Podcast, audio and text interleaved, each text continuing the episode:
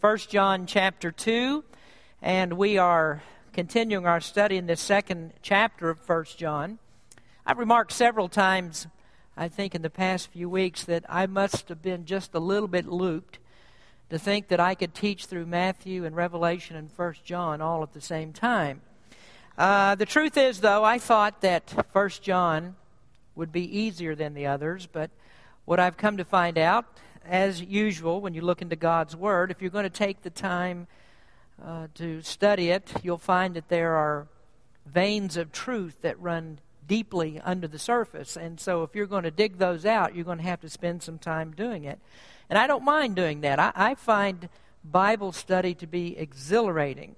And one thing I would never want to do, I'd never want to roll back the clock 40 years to when I first started teaching and have to listen to me and um, what I used to teach people or things that uh, I didn't know, I, I would, I guess I would be ashamed almost to listen to something like that. So I'm thankful for the Holy Spirit uses the word. He takes it at the time that it's given. He knows how to make it effectual in the hearts of the hearer.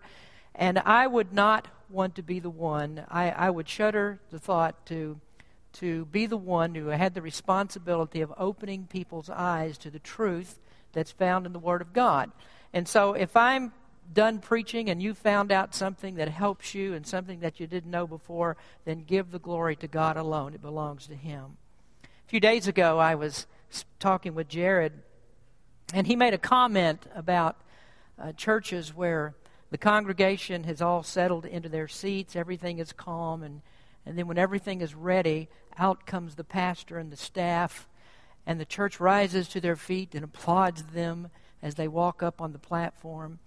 And I, I would simply be embarrassed beyond belief if people did that to me. Uh, I wouldn't want that to happen. I couldn't imagine the Apostle Paul ever doing such a thing. And I've heard all the excuses for it, I've heard all the reasonings for it. Oh, we do it out of appreciation, we do it out of respect. But I can't find any way that you could ever reconcile that with Scripture. I can't imagine the apostles would do that. And the reason that they didn't, because they knew man's propensity for pride.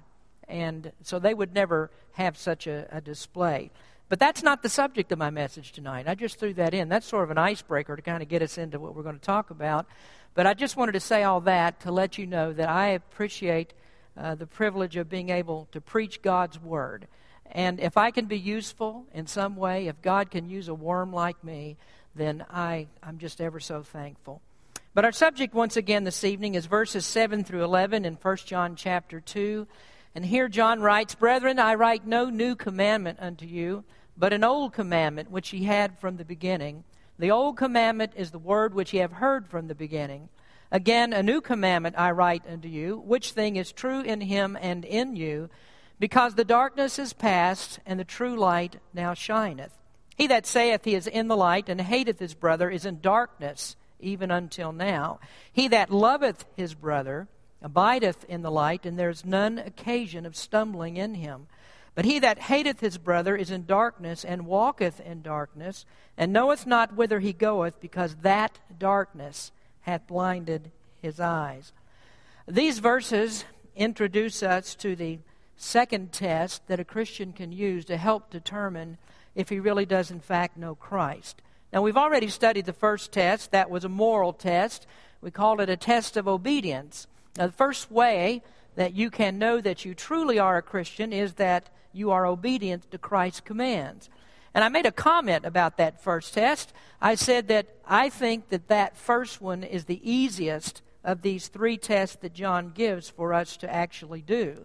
I don't really think that they're easy on the flesh. That's not what I mean.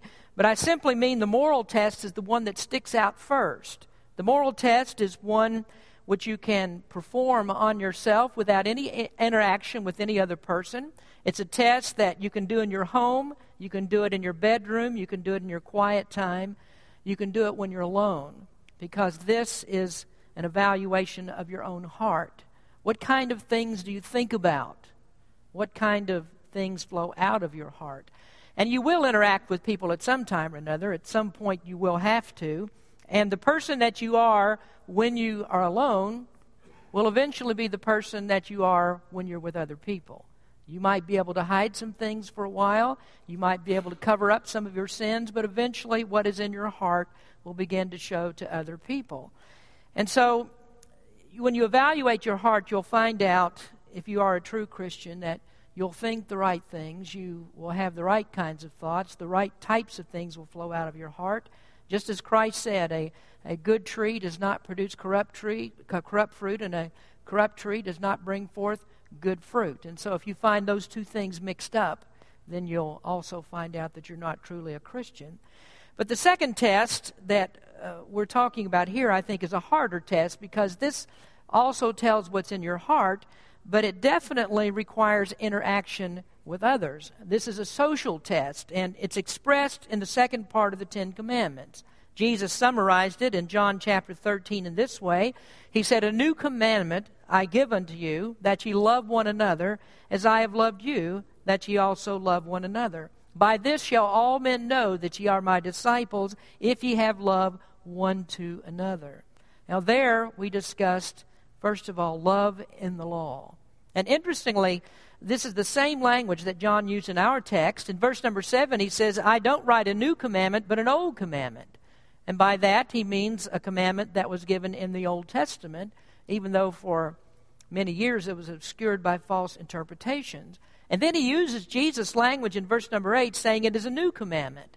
And he calls it new because Christ expanded their understanding of this commandment by teaching it correctly. And the hard part of this is really the toll that it takes on our flesh. So we called this, secondly, uh, the message last week was about love in life. And John chapter 13 gives us an illustration of love in life. It's the chapter that begins with the foot washing episode. And there, Jesus demonstrated in a selfless act of humility uh, the most menial task that a person could do. It's a, a task that a servant would do, and that is to bend down and to wash dirty feet. And that was the same night that he gave the Lord's Supper.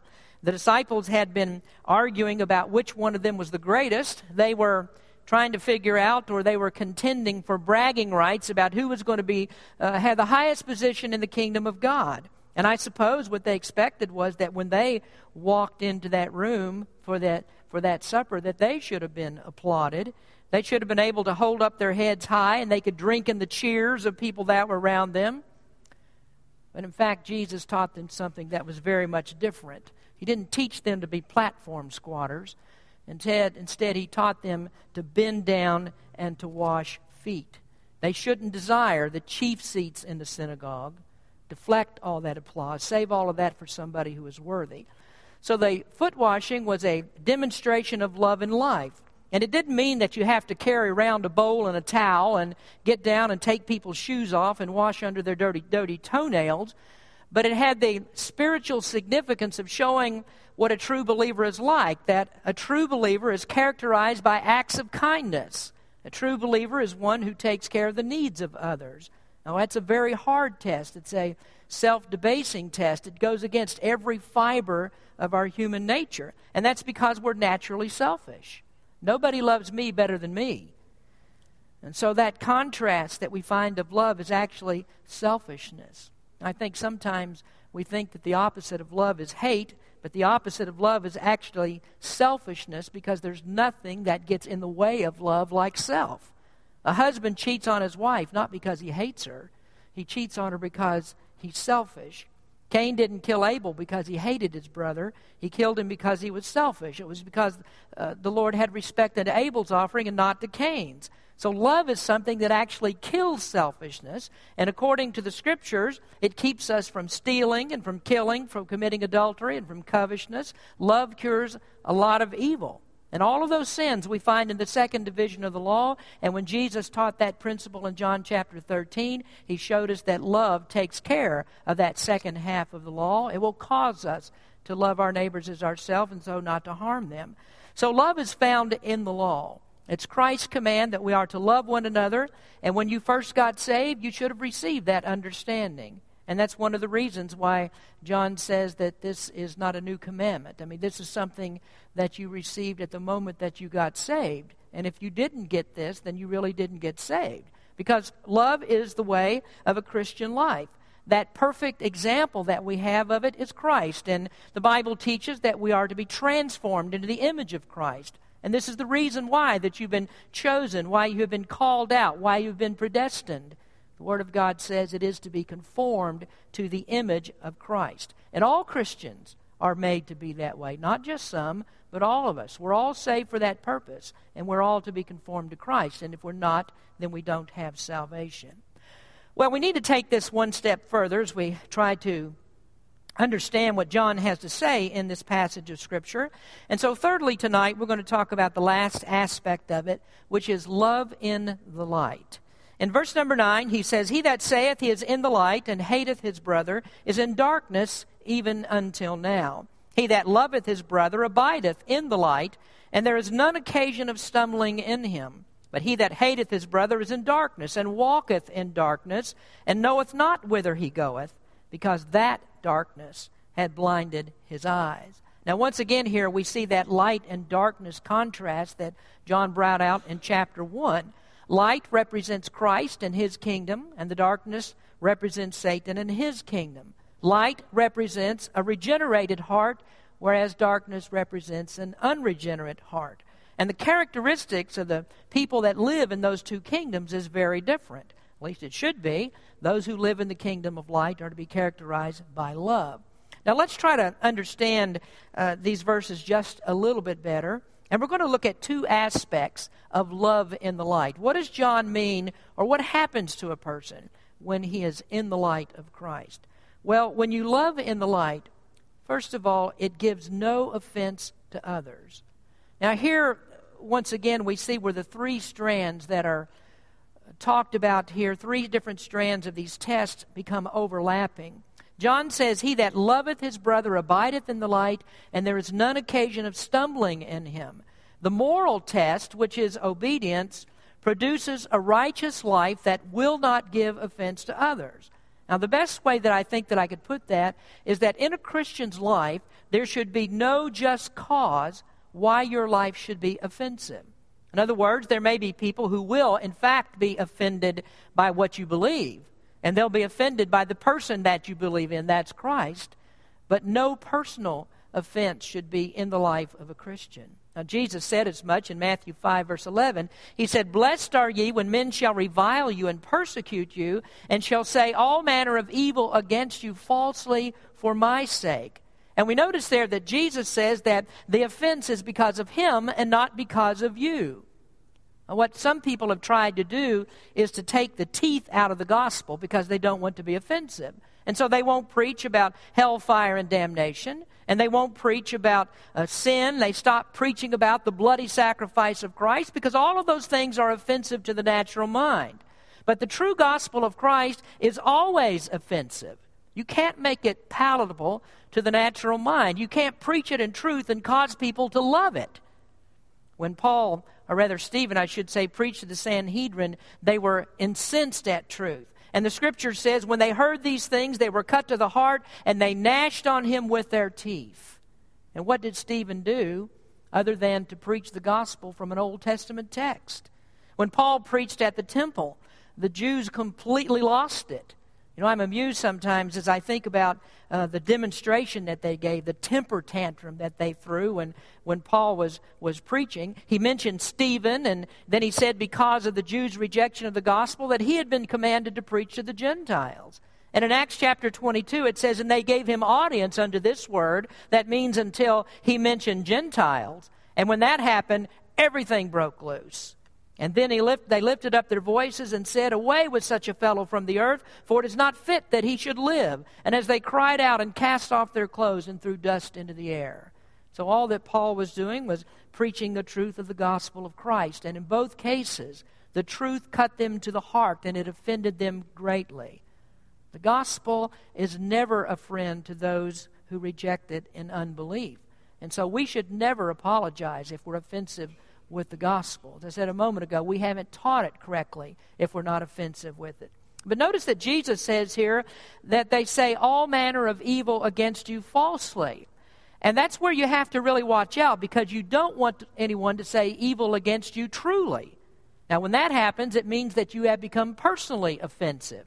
The scribes and the Pharisees were hypocritical, and so Jesus accused them, and he accused them truly because they were, they were steeped in personal wickedness. But God's people, true Christian people, are not to be hypocritical. We are Christians.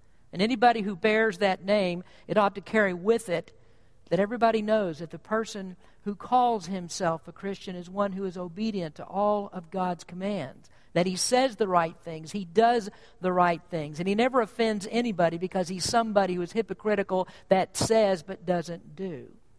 Now, I wanted to digress here for just a minute because uh, the gospel is offensive. And, and that part of it doesn't bother us. We expect that. We expect some stirring. We expect some uneasiness. And we haven't preached it correctly if, if there's not that kind of response but we are not to be personally offensive with the gospel. And it is possible for you to give the gospel in such an unloving and spiteful manner that you actually cause harm to the cause. In other words, you turn people away from Christ. You will lose your audience if you don't present the gospel correctly. Now, I have heard at times the gospel preached in a very mocking manner. Uh, I've heard preachers that will belittle sinners and they will talk to them with contempt. And there are some preachers that are absolutely proud that they have a hateful style when they present the gospel. And, and they think that that hatefulness makes them somehow or another uncompromising. And so they say, well, we're the rock ribbed preachers of the gospel. We call an ace an ace and a spade a spade. And they're very, very personally offensive with the way they present the gospel. I was listening to a preacher the other day, and this is what I was referring to on Sunday morning in the Sunday morning forum class. And I was listening to this preacher preach about dress issues. And he was standing in the pulpit and he was walking back and forth and he was mocking women that were overweight. And he was complaining about them exposing too much skin. And he had some cute lines in his sermon, but he also had some very mean, questionable comments. And while he was talking about women in such a way and degrading them and, and m- making fun, I would hate to have been somebody in that congregation on that day. And this was in a very, very large Baptist church that most of you know, and I could name it. But um, there, as he was making fun of these women, sitting behind him on the platform were the platform squatters, the men who sit in these chairs. And while he's making fun of the women, those fellows back there couldn't see their shoes because they were so overweight. Now, I have to be careful when I talk about this because I can become mean as they are. So, you know, I, I repent of that because I love those guys. I love the guys with the short ties that don't go over the belly because the tie took a half mile trip around their neck. So, anyway, that's, that's, that kind of bothers me when people do things like that. You can be very offensive with the way you present the gospel, and you need to be careful about that. But let's move on from that because a person who is in the light will not give offense because he does keep the commandments. And so he stays away from all of these things will negatively impact others. You go down those lists of the last six commandments and you'll see what I mean.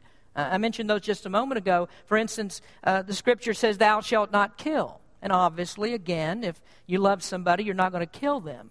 But do you remember how Jesus expanded on that commandment and he gave it its real meaning? He said, if you're angry with someone and you don't have a righteous cause for that, then you are guilty of breaking that commandment.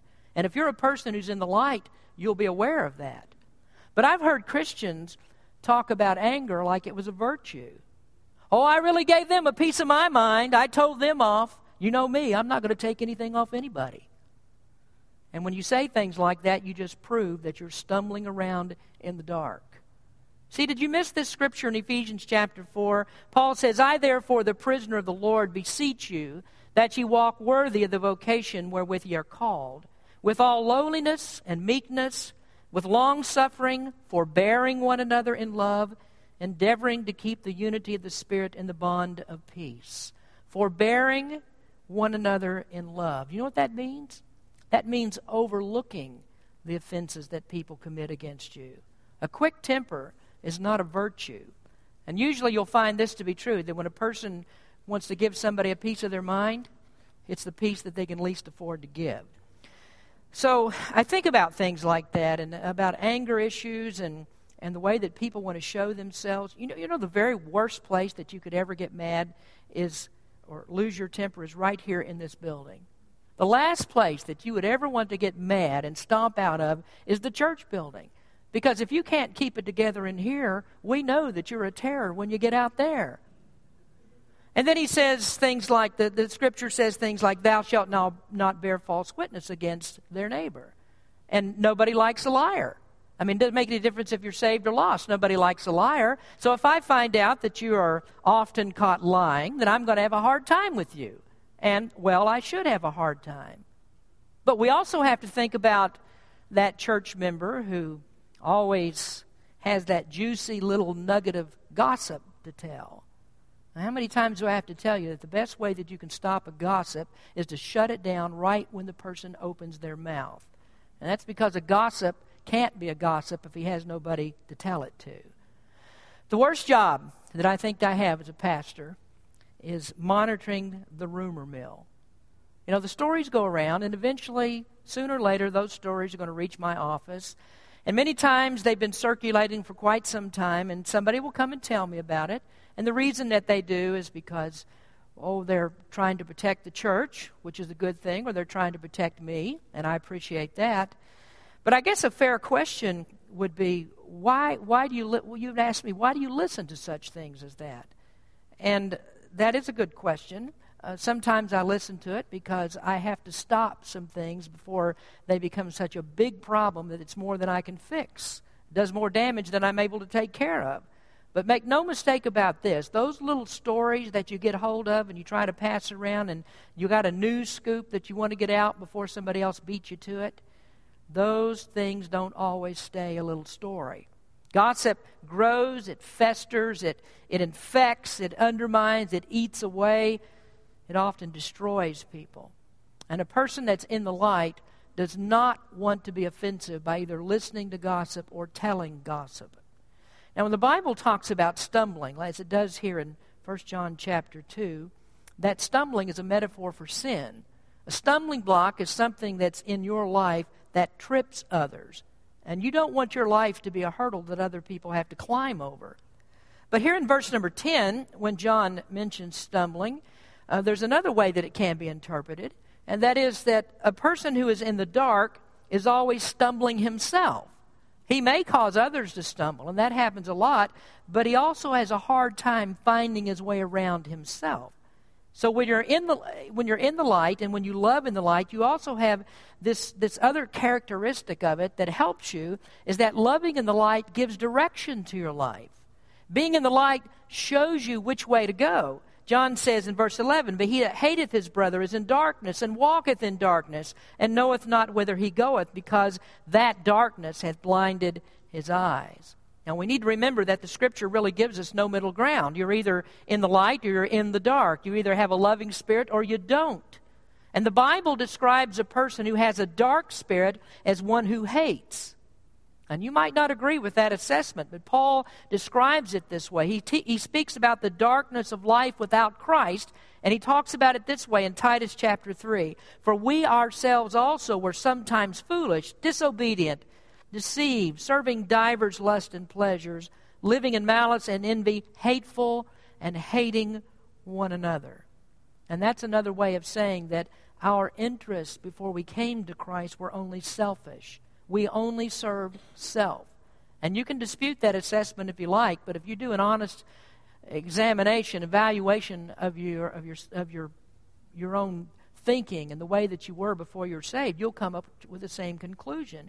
And that's why that when you become a Christian, acting unselfishly is a very difficult thing for us to do. And that's because that selfishness is bred into us. It's a, it's a constant struggle that we have in our lives because the old nature is still with us.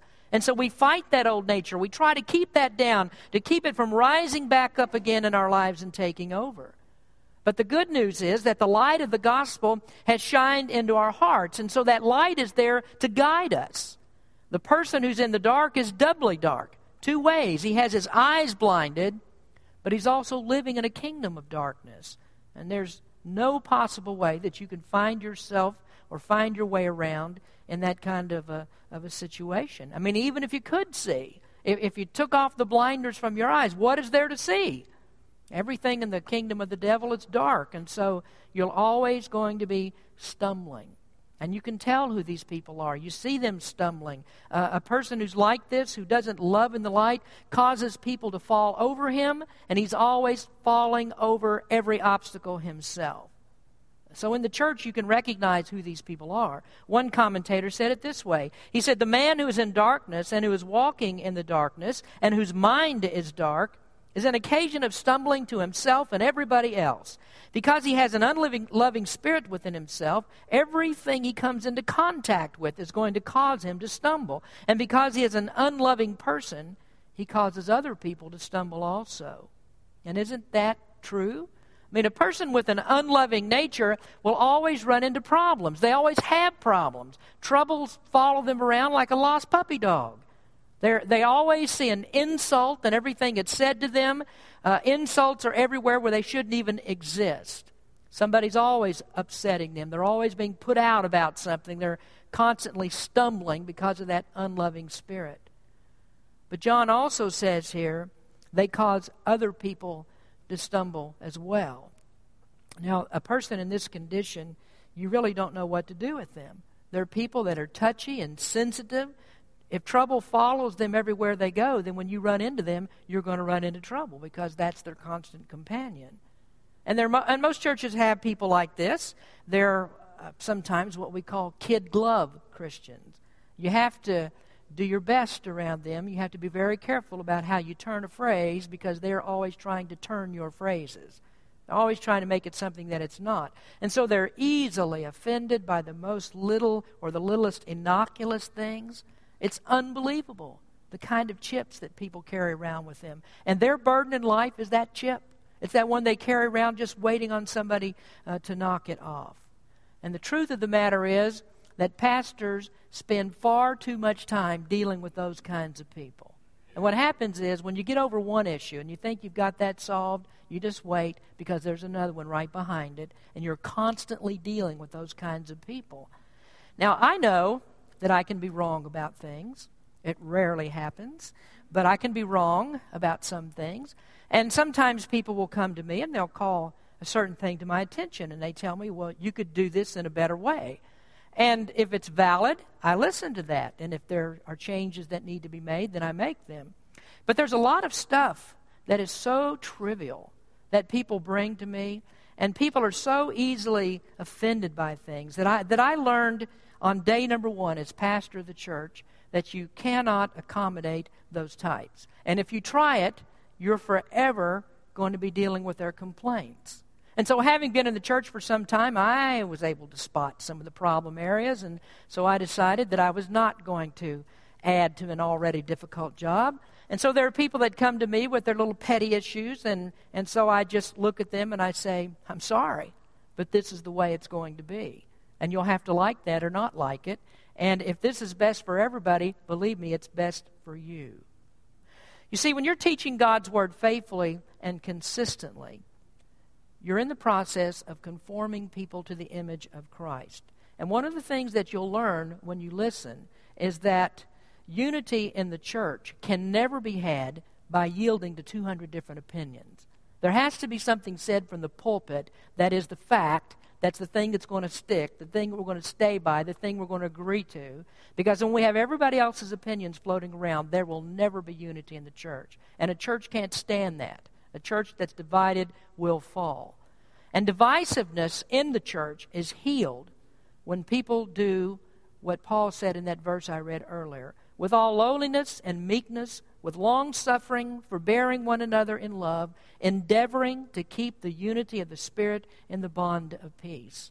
Now, my interpretation of that would be that sometimes, most of the time, if not almost all of the time, you have to cry uncle. You have to give up your positions. And, and unless the pulpit wanders way off into some kind of doctrinal error, then you need to be ready to cry uncle. Give up those opinions. That's the spirit of the law. That's the spirit of love. That's the spirit of light as you walk in Christ. And the plain, simple truth of the matter is that you cannot walk with Christ unless you're also walking with each other. Those things go together. And so when you find contention, when you find division, when you find arguments in the church, when there are spats going on all the time between people, These are not people that are walking with Christ. And so I think this is what John's trying to get across to us here. There's light and there's darkness, and people that walk in the light are unified with one another in the truth of Christ, and they keep a unified body in the church. Let's pray. Heavenly Father, we thank you for the opportunity to look at your word tonight. And Lord, we do pray that you'd help us to be a people that we are unified, that we love one another, that we can overlook each other's faults. We all have faults. We all have better ways that we could do things, better attitudes that we could have, and and maybe things don't always go our way. But what we need to do is to learn to give in for the good of all. When there is no doctrinal error present, then we are to follow. We are to listen to leadership. We are to be right there when the call has gone out and come together as a unified body in Christ. Help our people to be that way. Again, help us to love one another as we should. Bless us as we uh, sing tonight. We thank you for each one who's come out to hear your word. In Jesus' name we pray. Amen.